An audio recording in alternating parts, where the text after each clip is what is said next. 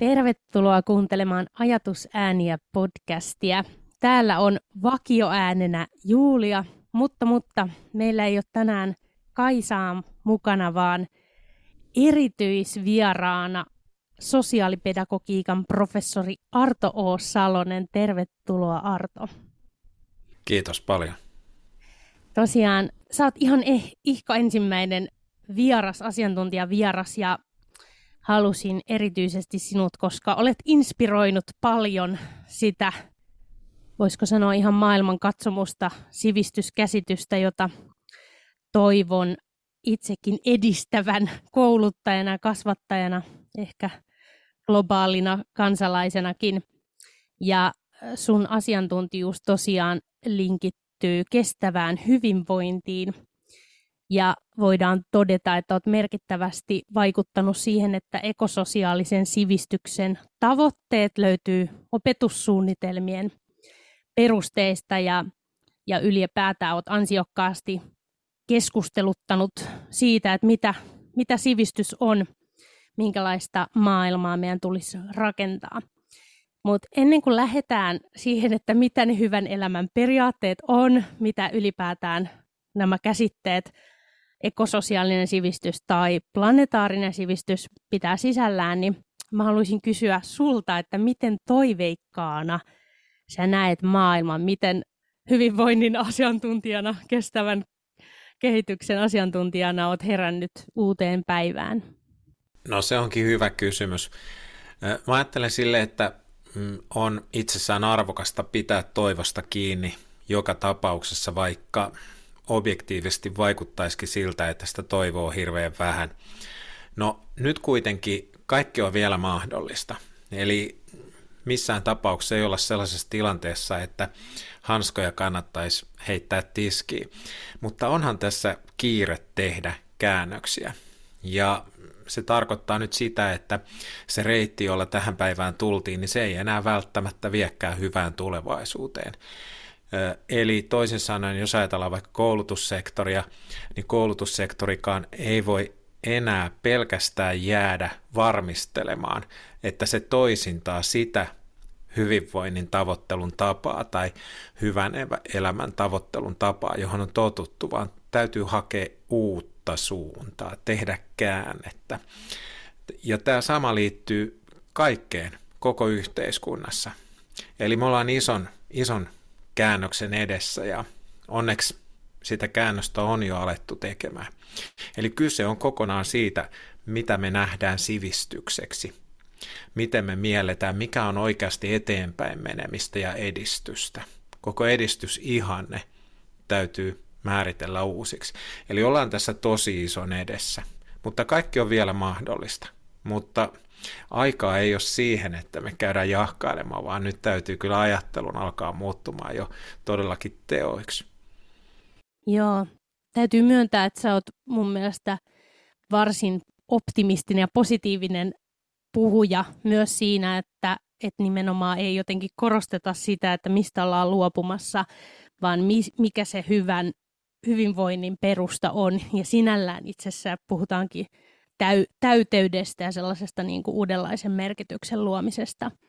No, sä pääsit tässä kertomaankin tästä isosta muutoksesta, niin mitä se hyvä elämä käytännössä sit pitää sisällään, millaista sivistystä me tarvitaan, jotta maailmaa rakennetaan kestävästi?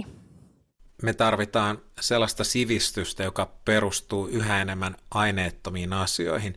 Aineettomat asiat on runsaita, ne on ehtymättömiä ja ne on jokaisen ulottuvilla. Ne ei erottele ihmisiä sen suhteen, että kenellä on rahaa ja kellä ei, vaan on jokaisen ulottuvilla. Ja niistä nyt täytyisi niin kuin ottaa otetta ja alkaa rakentamaan yhä enemmän elämää niiden varaan, koska aineellisilla resursseilla on yhden planeetan rajat vastassa, haluttiin se sitten myöntää tai ei. Ja yhä useammat sen myöntää, että kyllä tässä tosiaankin on yksi planeetta meillä käytössä ja siihen täytyy ihmisen elämä sopeuttaa sen yhden planeetan rajallisuuteen. Niin, on todettu, että suomalaisilla kulutustottumuksilla niin käytetään 3,8 maapalloa, eli eli meillä on todella tekemisen paikka, mutta toki, toki tämä ajatus ei voi vaan rajoittua meidän maan rajoihin, vaan siihen just globaalin ajatteluun. Ja erityisesti musta mua onkin inspiroinut tietysti tämä, kun on puhunut, että sivistys mitataan siinä, että mitä yhteiskunta jättää jälkeensä seuraaville sukupolville, eli minkälaiset hyvän elämän mahdollisuudet heillä on. Et siinä on tämä ajallinen ulottuvuus ja tietysti siinä, että me käännetään se egoistinen katse tai käännetään ylipäätään ajattelu siitä, että miten minä selviydyn tai miten minulla on kykyä nauttia näistä luonnonvaroista siihen, että miten muualla alueellisesti, mutta sitten vielä ajallisesti seuraavissa sukupolvissa. Joo, tuo on se tosi olennainen muutos koko hyvinvointikäsityksessä. Eli keskitytäänkö me itseen vai keskitytäänkö me itsen ulkopuolelle? Eli ajatellaanko me niin, että maailma on minua varten – vai ajatellaanko me niin, että minä olen maailmaa varten? Ja nyt me on tähän päivään tultu vähän sillä meiningillä, että maailma on minua varten. Meillä on syntynyt sellainen ajatus, että luonnonvarat muodostuu arvokkaiksi vasta sitten, kun ihmiset jalostaa niistä tuotteita. Ja nyt näyttäisikin siltä, että jos me halutaan täyteläisempi kokemus siitä, että elämä on hyvää, että on sellainen tuntu, että olen osa jotakin arvokasta kokonaisuutta, niin silloin meidän kannattaakin lähteä yhä enemmän ajattelemaan, että olen olemassa maailmaa varten. Ja silloin, kun ollaan jotakin varten olemassa, silloin elämällä on merkityksellisyyttä tarjottavana. Ja nyt se, mitä meiltä puuttuu, on nimenomaan se merkityksellisyyden kokemus. Me on kyllä sitä sellaista tyytyväisyyttä saatu kivasti lisää, kun mä oon melko itsekkäästi lähestytty hyvinvointia, mutta merkityksellisyys tulee siitä, että me kytkeydytään ympärillä olevaan maailmaan rikastavasti. Me keskitytään siihen, että kuinka me itsen ulkopuolella olevaa maailmaa saadaan myös paremmaksi. Joo. Sä oot huomiota kiinnittänyt tosi ansiokkaasti just siihen, että, että meidän hyvinvoinnin mittari tähän mennessä on aika paljon riippunut elintasosta, eli puhuttu siitä, ja, ja tietyllä tavalla niin kuin kansalaisuus on yhdistetty kuluttajuuteen, ja tietysti se, siitä kautta se arvomaailma kannustaa sellaiseen maailmaan, jossa pitää yrittää hankkia korkeaa elintasoa ja statusta ja valtaa, joka sitten ehkä tapahtuu muiden ihmisten kustannuksella ja luo tietysti tällaista egoistista maailmankuvaa ja ehkä sitten nimenomaan juontuu tällaiseen niin kuin hy- hyväksi käyttöön, eli siihen, että millä tavalla pystyy hyödyttämään sekä muita ihmisiä että sitten luontoa sen oman elintason nostamiseen. Miten sä ajattelet, että tällaista hyvin individualistista, omaehtoisuuteen rakennettua arvomaailmaa pystyttäisiin muuttamaan muuta kuin tietysti sillä, että me kiinnitetään huomiota ja, ja, ja, ja kasvatuksessa tietysti tämmöiset so- sosiaaliset empatiataitoihin linkittyvät osa-alueet korostuu. Miten ylipäätään tämmöinen niin murros, miten me saadaan siihen muutosta? Kokemuksen kautta, eli kiinnittämällä, kiinnittämällä huomiota siihen, miltä elämä tuntuu. Ja nyt jos elämä on kokemuksellisesti rikkaampaa tänään kuin eilen, niin silloin me menemme eteenpäin asioissa. Ja nyt sellainen olennainen kokemus joka meillä on ehkä jäänyt pikkasen sivuun, on just se sellainen kokemus, että mulla on hyviä syitä elää tämä päivä. Eli että mä löydän tarkoituksellisuutta ja merkityksellisyyttä ja arvoa tähän hetkeen. Ja se, miten se arvo löytyy, niin se löytyy kytkeytymällä ympärillä olevaan maailmaan entistä voimallisemmin. Eli olemalla ympärillä olevaa maailmaa varten. Ja pikkasen antamalla periksi siitä itsekkyydestä, siitä ajatuksesta, että maailma on minua varten ja minä pyrin nyt vaan hyötymään kaikesta, myös sinusta. Eli, eli se on sellaista maailman rakastamiseen oppimista. Eli kuinka me niin löydetään monitahoisesti sellaisia ulottuvuuksia, että me voidaan kiinnittyä rikastavasti ympäröivään maailmaan.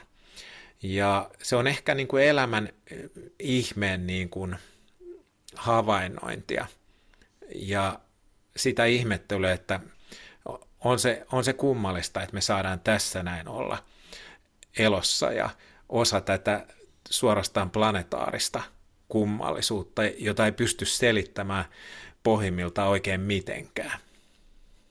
Joo, upeasti kuvattu jotenkin sitä e-, elämän kaunista puolta ja just ehkä linkittyen tuohon aikaisempaan siihen, että jos maailma on kylmä ja kilpailullinen, niin se ajatus siitä, kun ei tarvikaan pelätä toista ihmistä, vaan, vaan meillä vallitsee luottamus ja vertaisuus ja semmoinen niin vastavuoroisuus, niin, niin se, se tavallaan on vastaus tähän muutenkin pelkoja kylvävään maailmaan, joka, joka on täynnä epävarmuutta, että tavallaan me antaudutaankin, uskaltaudutaan toisen läsnä olevaan kohtaamiseen, joka lisää sit paitsi sellaista hyvinvointia siinä, että on mahdollisuus tulla nähdyksi, nähdyksi jotenkin autenttisesti ja kuulluksi, mutta sitten myös sitä, että ehkä me voidaan löytää niitä ratkaisuja niihin kompleksisiin ongelmiinkin, kun me valjastetaan se yhteisö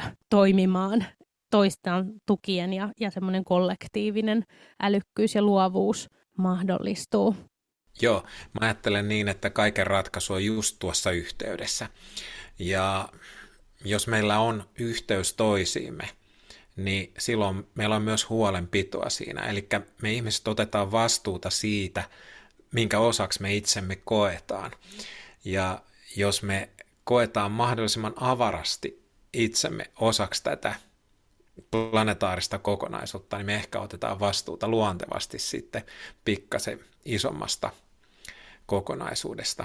Ja se vastuunotto ei ole sellaista taakan kantamista, vaan se on kokemusta siitä, että on, on hyviä syitä olla olemassa ja elää. Eli merkityksellisyys rakentuu sitä kautta. Ja sitten kokemus siitä, että meillä on yhteys keskenämme, niin se, se antaa sellaista erittäin syvää henkistä tyydytystä ihmiselle ja, ja sellainen irrallisuus ja irti oleminen ja se sellainen vapausihanne, joka meillä on ollut vallalla, että tulis, tulisinpa niin riippumattomaksi, etten olisi sinusta riippuvainen, niin se on ehkä, ehkä itse asiassa aika, aika viheliäinen asia, koska sehän, sehän niin kuin riisuu meidän elämän merkityssisällöistä, se tyhjentää elämän merkityssisällöistä, koska merkityksellisyyden kokemuksen rakentuminen edellyttää sitä, että on yhteyksiä ympärillä olevaan maailmaan. Ja yksi keskeisimpiä yhteyksiä on tietenkin yhteys niiden ihmisten kanssa, joiden kanssa joka päivästä elämää jakaa. Jos se yhteys puuttuu, niin mitä jää? Se e, e, katoaa ihan, ihan keskeinen sisällöllinen sellainen täyteyden mahdollisuus elämältä. Mm. Niin, mitä sä oot mieltä tällaisesta nyt sosiaalisen median tai rajattomien digitaalisten mahdollisuuksien luoma.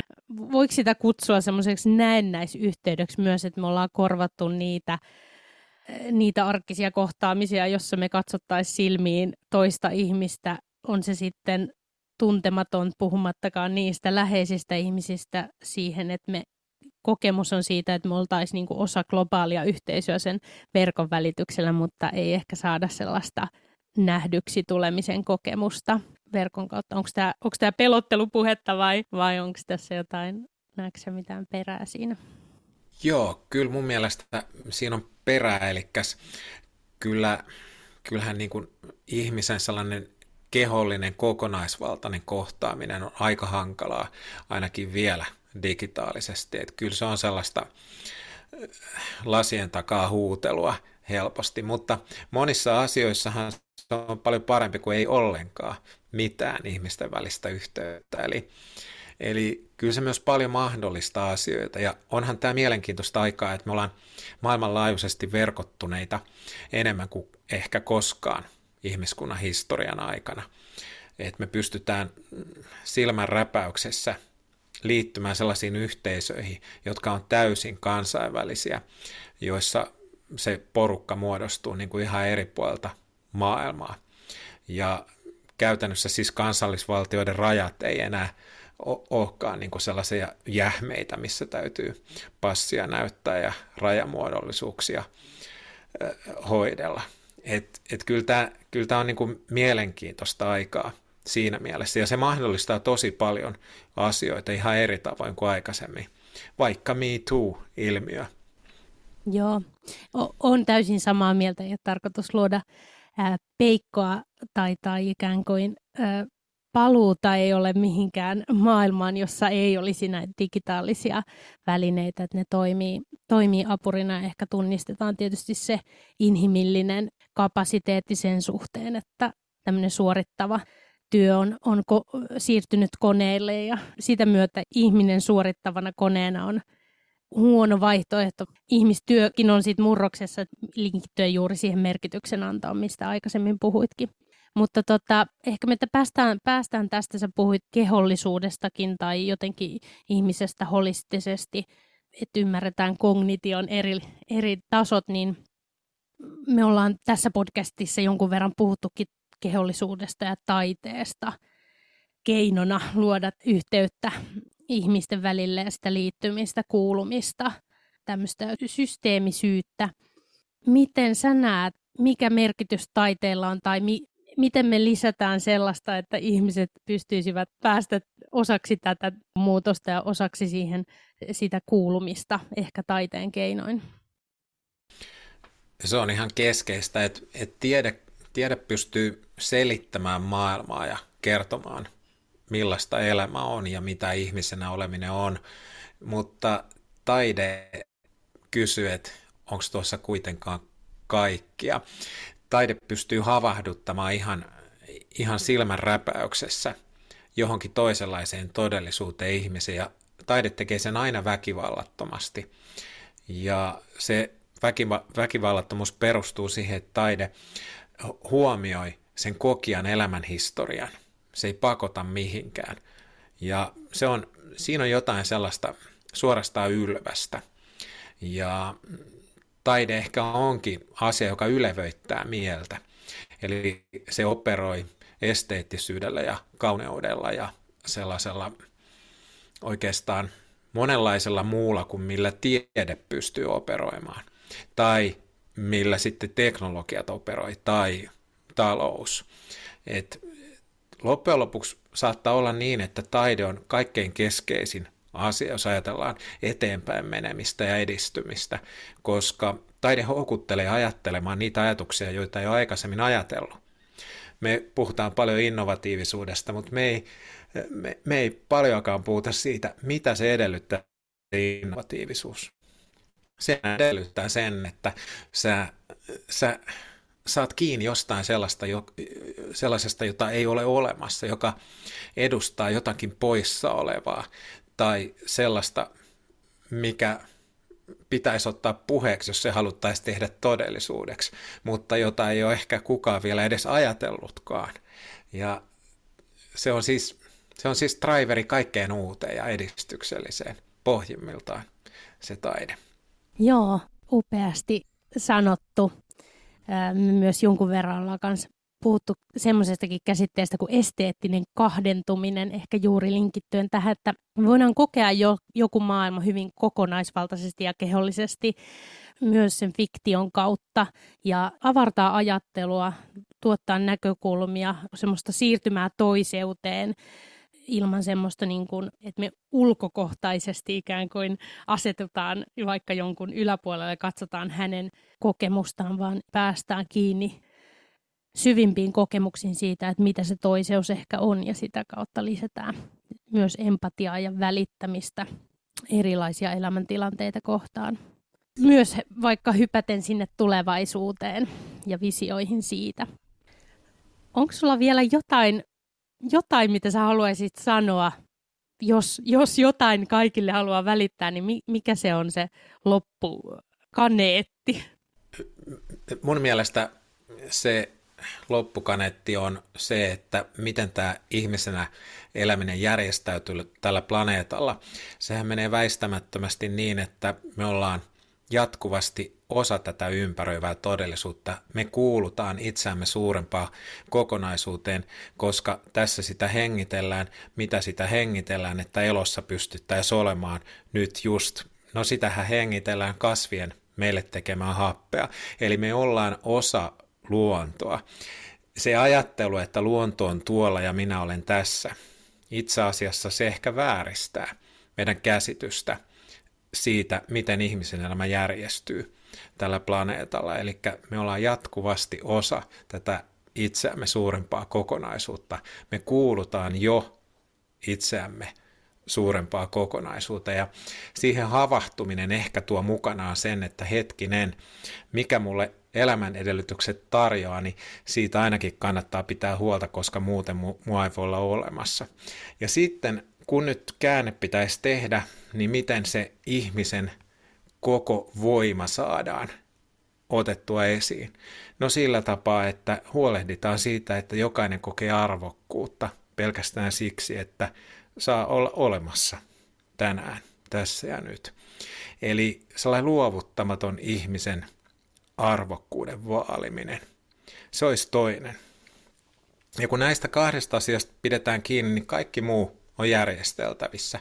Ja itse asiassa eihän talouttakaan voi olla olemassa ennen kuin meillä on elämän edellytykset olemassa, jotta meitä ihmisiä ylipäätänsä voi olla olemassa. Ja sitten kun ihmisiä on joukko olemassa, niin sitten me voidaan järjestellä talous sillä tapaa, kun meidän mielestä se on fiksua järjestellä. Eli asiat on itse asiassa hierarkisessa suhteessa toisiinsa. Ne ei ole ihan samanarvoisia. On asioita, jotka on itsessään arvokkaita, ja sitten on asioita, joilla on välineellistä arvoa. Teknologioilla on meille välineellistä arvoa, niitä me voidaan käyttää lihaksina sitten, kun me tiedetään, mitä pitäisi saada aikaiseksi. Mutta meidän pitää määritellä se, mitä kannattaisi nyt oikeasti tehdä todeksi ja todellisuudeksi.